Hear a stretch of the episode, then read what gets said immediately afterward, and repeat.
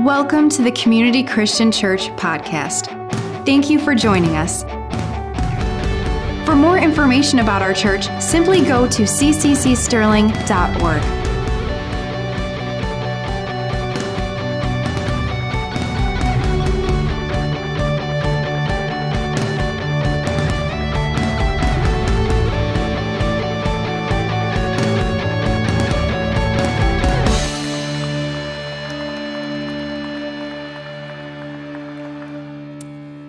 Once again, good morning. Welcome to Community Christian Church. It's so good to have you here this morning. I thought for sure we were going to wake up this morning and it was going to be no snow on the ground. But in keeping with the pattern, the whole month of February, snow again. I remind the Lord often that there are five or six other days of the week when it can snow. Uh, so thank you for your willingness to come out and be here. Uh, it really is good to have you. We're right in the middle of a four-part series we've entitled Overflow. And if you've been with us for the last couple of weeks, then you know this series is about giving, being generous, and practicing good biblical stewardship, especially with this thing called tithing, or giving ten percent of our income to God. Now, some of you might be thinking, we tricked you with this series. And from your perspective, if we knew we were going to be talking about giving, instead of entitling the series Overflow, we should have called it Shortfall or Deficit, because that's what happens when you give stuff away. You have less and not more. But you see, Bible Study one oh one teaches us God's ways are not our ways. And God has chosen the foolish things of this world to confound the wise. He's chosen the weak things of this world to astonish the strong. How else could we believe a gospel message where the Son of God, the Son of God, mind you, goes to the cross there and dies for the sins of the world? To the human mind, to the analytical mind, that is foolishness. It makes absolutely no sense. And neither does giving our stuff away. That's why we have to depend upon the Word of God. And a passage of Scripture found in the book of Proverbs, Proverbs three, nine, and ten, says, honor the Lord with your wealth. Honor Him with the first fruits of all of your increase. And after you do that, after you give God the portion that belongs to Him, the Scripture says, then your barns and your vats and every container in your house will be filled to overflowing. And I know that this is an Old Testament verse. I mentioned that last week in lesson number two. But the New Testament pretty much says the same thing.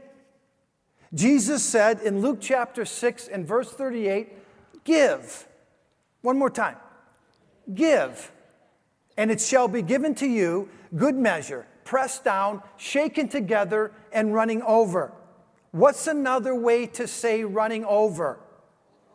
Overflow. See, we're not trying to trick you. We're trying to teach you something. We're trying to communicate to you a truth found in the Word of God that is so very important. And ultimately, if you can get a hold of it, if you can really open your heart and receive it, it will benefit and bless you. You see, this message that I've been teaching you the last couple of weeks, it's transformational. It will change your life totally if you can receive it. Now, in past years, like the first fifteen years of our history, I would talk about tithing once a year. I would give a once-a-year tithing message, whether the church needed it or not, and I would spend a lot of time on this one message. I mean, I would do some extra research, I would study, I'd try to come up with a really catchy little illustration, and for the most part, not one hundred percent, but most of you enjoyed that message, and the tithers, they really looked forward to it. But I used to give that once-a-year message when believers came to church every week. Doesn't happen anymore. In fact, we not only used to come to church on every Sunday morning, we would come back to church on Wednesday night, and we would come to a once-a-month prayer meeting. We did that all the time. But we're living different kinds of lives. The culture has changed, and believers don't make it to church every Sunday anymore. In fact, the national average is, and I shared this with you on many occasions, once a month. That's the amount of church that the average Christian gets, one service a month. And I know some of you are here all the time, think that's hard to really imagine. You're here every week, but there's some people that are never here. So you balance each other out.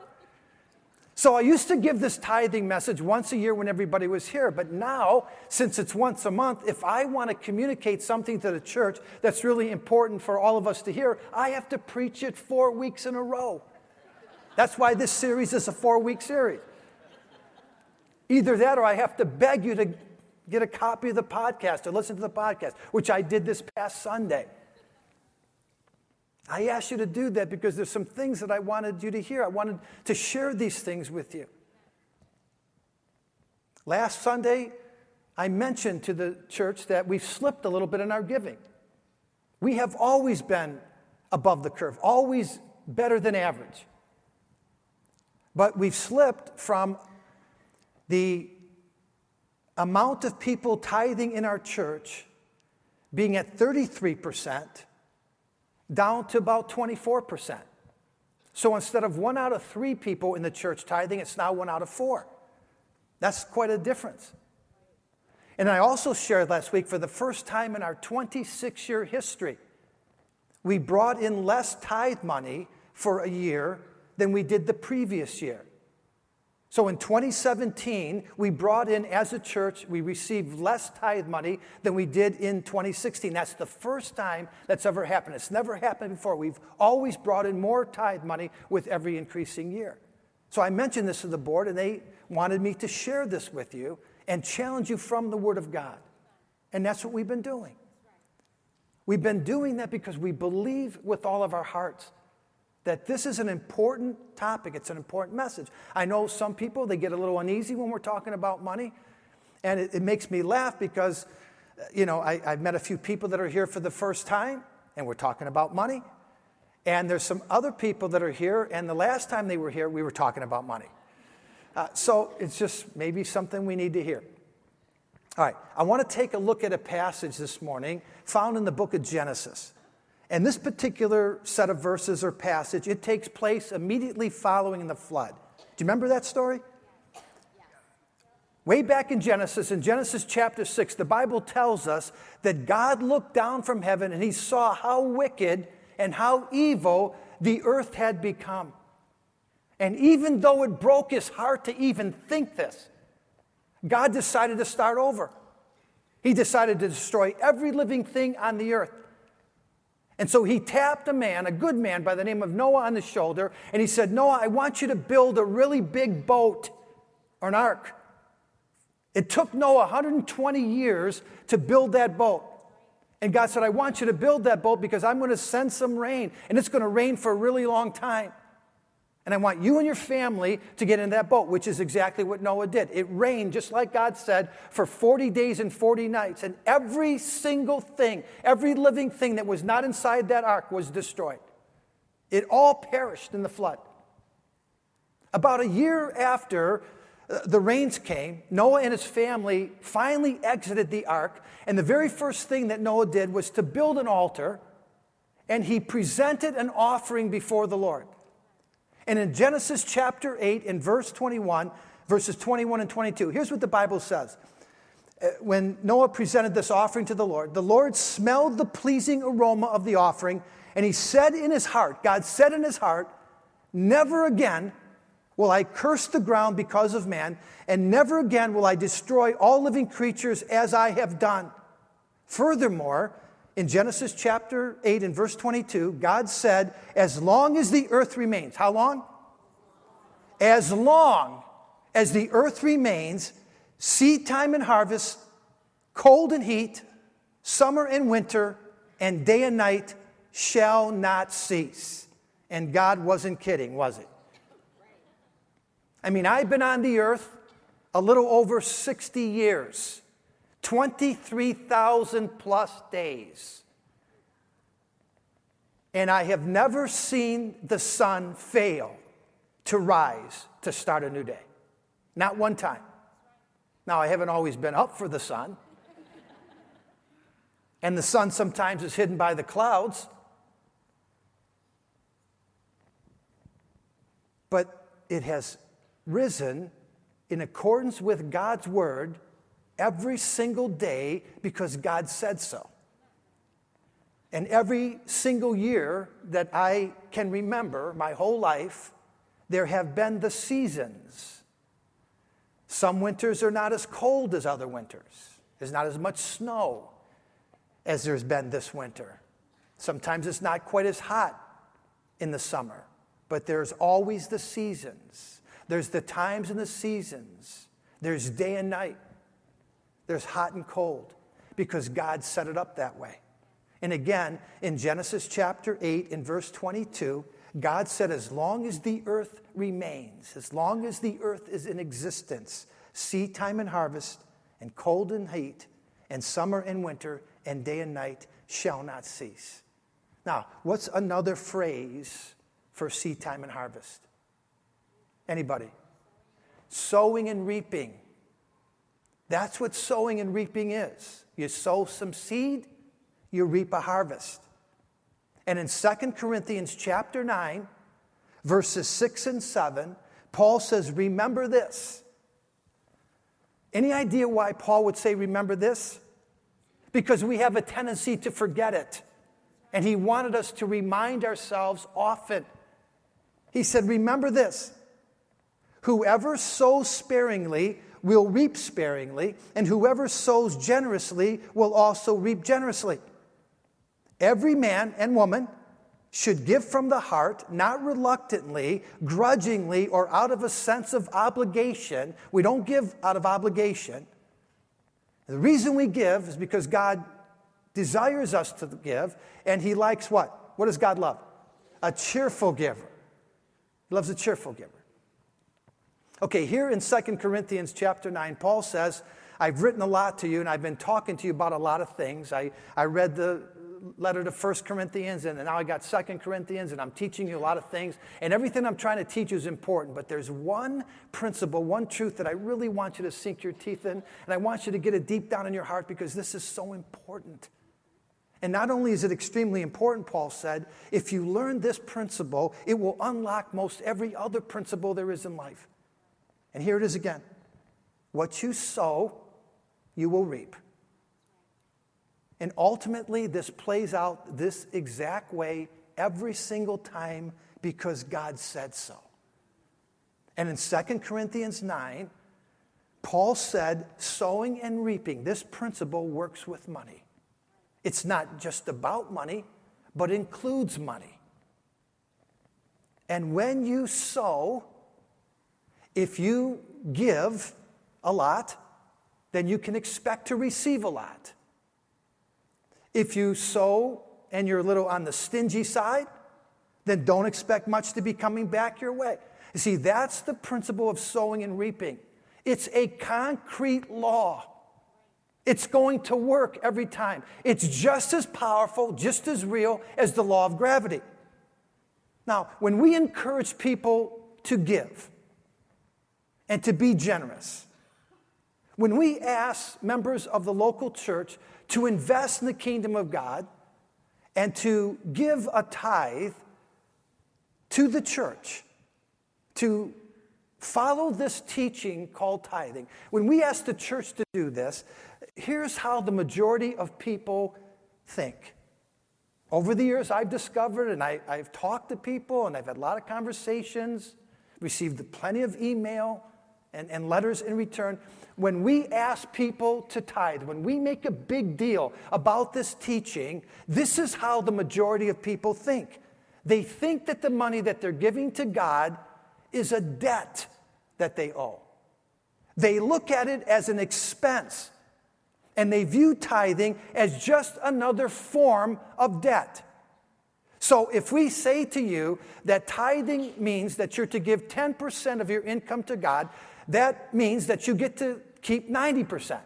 So people will say, ninety percent of everything I can get my hands on, ninety percent of everything I make, that belongs to me, but the other ten percent belongs to God. That's debt. That's an expense that I owe to God. So when I write out a tithe check or a, a check to the church, when I go online and set up an online account, or when I text to give, then that portion of money that I give to the church or that payment that I make to the church is just like all of my other payments. This is how people think. It's just like all of my other payments. And for the most part, we all have payments, don't we? Most of us make payments on a regular basis. House payments or rent payments. Some of us, most of us, have a car payment. We have utility payments. We pay utilities every month. We have credit card payments. We all want to eat, right? There's a grocery bill. We have to buy food. And then on top of all of these payments, all of these expenses, there's the tithe check now. There's the tithe expense. With a happy-go-lucky, clueless pastor standing on the platform and stage telling you, don't forget now, God loves a cheerful giver. I mean, you want to smack the guy. How can you be cheerful? How can you have any amount of joy? Because all you're doing is writing out checks. And with that kind of a mindset, here's what typically happens to a lot of people. They add up all of their bills, all of the expenses, everything that has to go out. They add that up at the end of the month or whenever payday is. And when your expenses, the money that has to go out, is greater than the amount of money you have in your checking account, which is the easiest check not to write? Which is the one that you can probably put to the bottom of the pile or skip for that particular month? Well, it's not going to be your house payment. You don't want your house to go into foreclosure. You don't want somebody to pull up with a tow truck and repossess your car. Certainly not during the winter do you want someone to shut your heat off. So the most logical and the easiest uh, way to work everything out when you can't make ends meet is just to let that tithe check go. I mean, you don't have it. It's not there. And I've also learned that most believers, they want to give. They want to invest in their local church and in the kingdom of God. Especially when they see that there's some good things are happening and God's using the church in a, in a, in a mighty way, a powerful way. I think it's in our hearts, all of us, to give. We want to, but sometimes you just don't have it. And so when we're not giving to God the way that we think we are, or the way we think we should, every single time the subject of money comes up in church, or when we pass the baskets at offering time, or when we announce that there's going to be another series on giving, you get that sick feeling in the pit of your stomach. And you sit on the edge of your seat and you cringe all during the time that we're talking about money. And then the devil capitalizes on that and he brings guilt and condemnation and shame. And it just keeps going over and over again. And believe it or not, because of the stress on this one particular subject, some people drop out of church. They don't even come back to church because they just don't want to deal with it. And again, it's in their heart to give. They just don't have it to give. Friend, can I tell you that the Bible never identifies the money that we give to God as a debt we owe, but rather a seed that we sow. I'm going to say that again because that's extremely important. The Bible never says, never calls the money that we give to God or the money that we uh, write out, the check that we write out to God, never calls that a debt or an expense. It calls it a seed. And seed doesn't belong on the expense side of the ledger. Seed is not a liability. Seed is never an expense. It's not a bill. Seed is an investment. And seed will always yield a profit. There's something that God has placed in seed that makes seed so unique. It does not belong on the same side of the ledger as all of your other expenses. Now, a little later on in that same book of Second Corinthians, when Paul was talking to us about sowing and reaping, when he was saying, hey, don't, don't forget, whoever sows sparingly will reap it that way. Whoever sows generously will reap generously. When he got through saying all that, a couple of verses later, in verses ten and eleven of chapter nine, Paul said these words, now he who supplies seed to the sower and bread for food, listen carefully, he will also supply and increase your store of seed. Who are we talking about here? Who's doing this? This is God. So God, he will supply and increase your store of seed. And he, God, will enlarge the harvest of your righteousness, and you will be enriched in every way so you can be. So you can be generous on every occasion. Are you picking up on this? The Bible tells us that the very God who set this seed time and harvest plan into effect, he also provides us with seed. God gives us the seed that we need. He gifts it to us. And he will increase your store of seed so that you can be generous on every occasion and you can give yourself a bountiful harvest. You can produce this harvest. Now, while we're on the subject of seed, because this is so important, I told you that the money we are supposed to give to God, the money the Scripture says we are to give to God, it's not a debt, it's not an expense, it's a seed. We're sowing, we're planting, we're investing in the kingdom of God.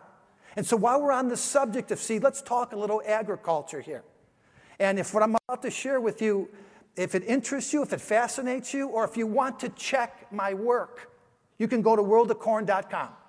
That's all. world of corn dot com. These numbers that I'm going to give you, they are hot off the press statistics. And please understand, the world of farming is so much different than it used to be. It has changed dramatically over the last couple of decades. Farmers are high-tech now. They have very advanced equipment with sophisticated methods. And so they are producing way more crops today than they used to. Take corn, for instance. Corn is a multi-billion dollar a year business. I'm going to say that again. Corn is a multi-billion dollar a year business. In two thousand sixteen, and I use the two thousand sixteen numbers because they haven't calculated two thousand seventeen yet, but in two thousand sixteen, a record fourteen billion bushels of corn was produced in the United States. fourteen billion bushels of corn. Anyone care to guess the state that produced the most corn? Iowa, over here. Very good. Then Illinois, then Nebraska, then Minnesota. And just so you know, very little of the vegetable corn on the cob makes it into our kitchen these days. And yes, corn is processed into a multitude of food products, including cereals and snacks and salad dressings, soft drinks, sweeteners, chewing gum, peanut butter, and a whole slew of other food products. Corn is in all that. However, the majority of the corn crop, that fourteen billion bushels, is used as the main energy ingredient in livestock feed, industrial alcohol, and fuel ethanol. So that's where the big money is. Check this out. A bushel of corn seed weighs approximately fifty-six pounds, and it contains about ninety thousand kernels of corn. One bushel of corn seed. Do you see it? Okay. You need somewhere between thirty-two thousand and thirty-five thousand kernels to plant an acre of corn. So just one bushel will fully furnish a minimum of two and a half acres, okay? That bushel of corn right there, the fifty-six pounds, the ninety thousand plus kernels, it will plant two and a half acres of corn. Now, the five-year production in the United States, the corn production, five-year average, is one hundred thirty bushels of corn per acre.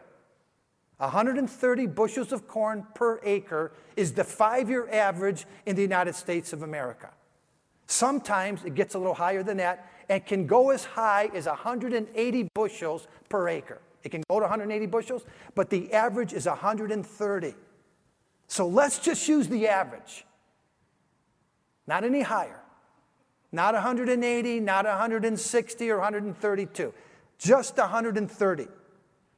That means one bushel of corn, just one bushel, sown or planted into the ground will produce three hundred twenty-five bushels of corn.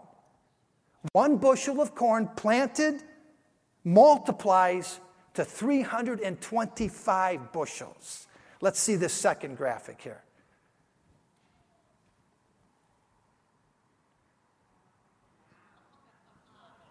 Is that amazing or what? It's pretty amazing. Could you ever imagine a farmer saying, I can't afford to buy seed? Seed is everything. Without seed, a farmer couldn't survive. Without seed, a farmer couldn't do what a farmer does. Corn seed to a corn farmer is much different than everything else that farmer has to deal with. And make no mistake, he has a bunch of expenses. Shovels and forks and pitchforks and uh, rakes and tractors and fuel and fertilizer and pesticides, and the list goes on and on. And every single year, all of those items keep going up. And I would be willing to bet that a farmer complains a lot about the rising cost of those kinds of things. But one aspect of farming you will never hear a farmer complain about or be frustrated with is the cost of seed. No matter how high that seed goes up or how difficult it is to obtain, no matter what he has to do in order to secure it, the farmer's view of seed is much different than every other expense. The farmer doesn't see seed on the expense side, because to a farmer, the seed is his investment. And it's an absolute must.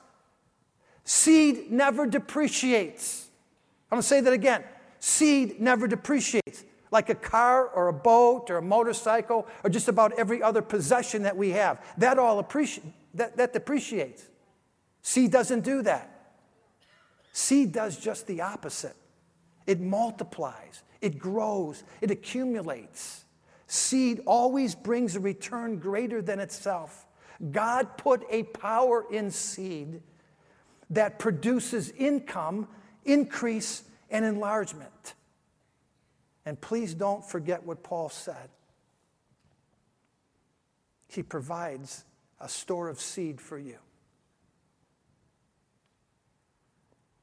The God who gives us every good and perfect gift, the God who blesses us with everything that we have, gives us with seed. He gives us the seed so that we can be generous and we can experience harvest. It's as if God passes out to each one of us this little spiritual bag. And he says, I want you to write the word seed on this bag. Just go ahead. Take this spiritual, miraculous bag. Write the word seed on it, and then put ten percent of your income, ten percent of what you make, put it in that bag. Put it in a seed bag. Don't eat it. Don't spend it. Don't even try to save it. Sow it. Invest it. Plant it. And see what God can do with it. If one corn of seed can produce three hundred twenty-five seeds, what can God do with every dollar, every tithe dollar that we invest into the kingdom of God? It's God who gives us the seed so we can plant it. Now, I want to make one last point, and then we're going to be Uh, done for today. Undoubtedly, whenever I give a message like this, somebody in the audience will put me to the test. And they'll take this message And they'll say, okay. They'll start giving generously. They'll tithe for a couple of weeks. And then they'll wait for a miraculous return on their investment.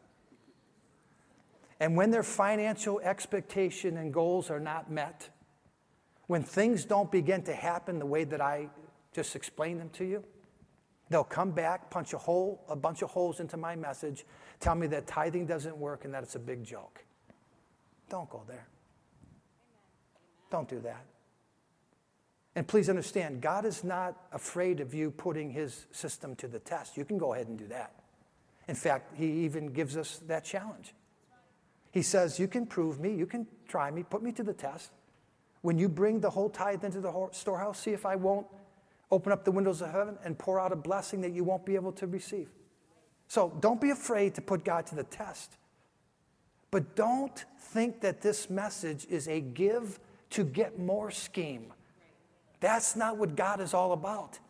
In fact, God never feeds the monster of more and the monster of greed that we have the tendency to have. This is not a message about being selfish. That's not what this is about. And if that's how you interpret this, you're missing the point.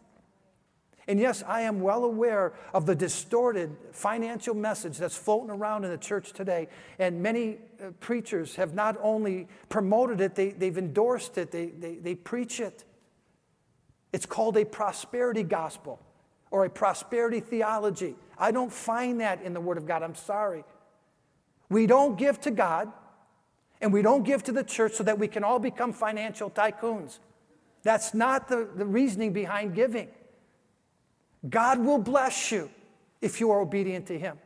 He will see your heart and the intention of your heart. And the Bible says that God wants us to give because a part of it belongs to him. And he loves when we're generous and kind and we care about the people next to us. Throwing a chunk of money at God or tithing for a little while, that's never going to replace good biblical stewardship. We're not going to be able to just spend as much as we want, disregard the wisdom in the Bible, get ourselves into all kinds of debt, and then try to tithe and say, okay, God, bail us out. That's not the message of this money series. It's not what we're trying to communicate to you. God will bless you. The scripture is clear over and over again. He will give you an overflow of blessing if your heart is right. If you connect with him and you buy into his plan, which is to sow some of the seed that he gives to you. All right, let's bow our heads for prayer.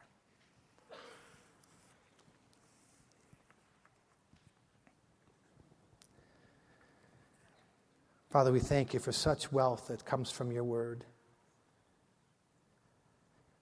Lord, you spoke all of these things into existence. Sometimes we forget that. Sometimes we fail to remember that you are the author of all of these good things. Everything that we see, everything that's around us, everything that we have, it all belongs to you. And as our provider, Jehovah Jireh, not only do you bless us with health and strength and life. Your word clearly says that you provide for us some seed. And with that seed that you give to us, you instruct us to sow and to plant and to invest in the kingdom of God. And Father, we thank you for the Spirit of God that opens our hearts and our minds to receive these kinds of messages. They're challenging. They're not easy to analyze or to understand. Sometimes if we try to put them to the calculator, they don't make sense. But that's not what you're asking us to do, Lord. You're asking us to believe you, to take you at your word. And so, Lord, in these closing moments, I pray that you would make this truth a reality in each of our hearts. That a long time ago, when you set up this whole system of seed time and harvest, promise there's a return coming on every invested and every sown seed. And I pray, Lord God, that we would understand this is not debt. This is not expense. This is not just another bill, something that we're forced or compelled to do. This is something that you give us the ability to do and to get excited about. We can have joy in our hearts when we give. So I pray, Lord, in these closing moments, that you would speak to each one of us. Amen. Let's all stand.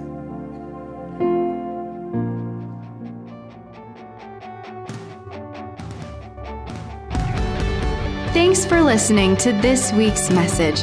Be sure to go to c c c sterling dot org slash media or search C C C Sterling on the App Store for more messages from Community Christian Church.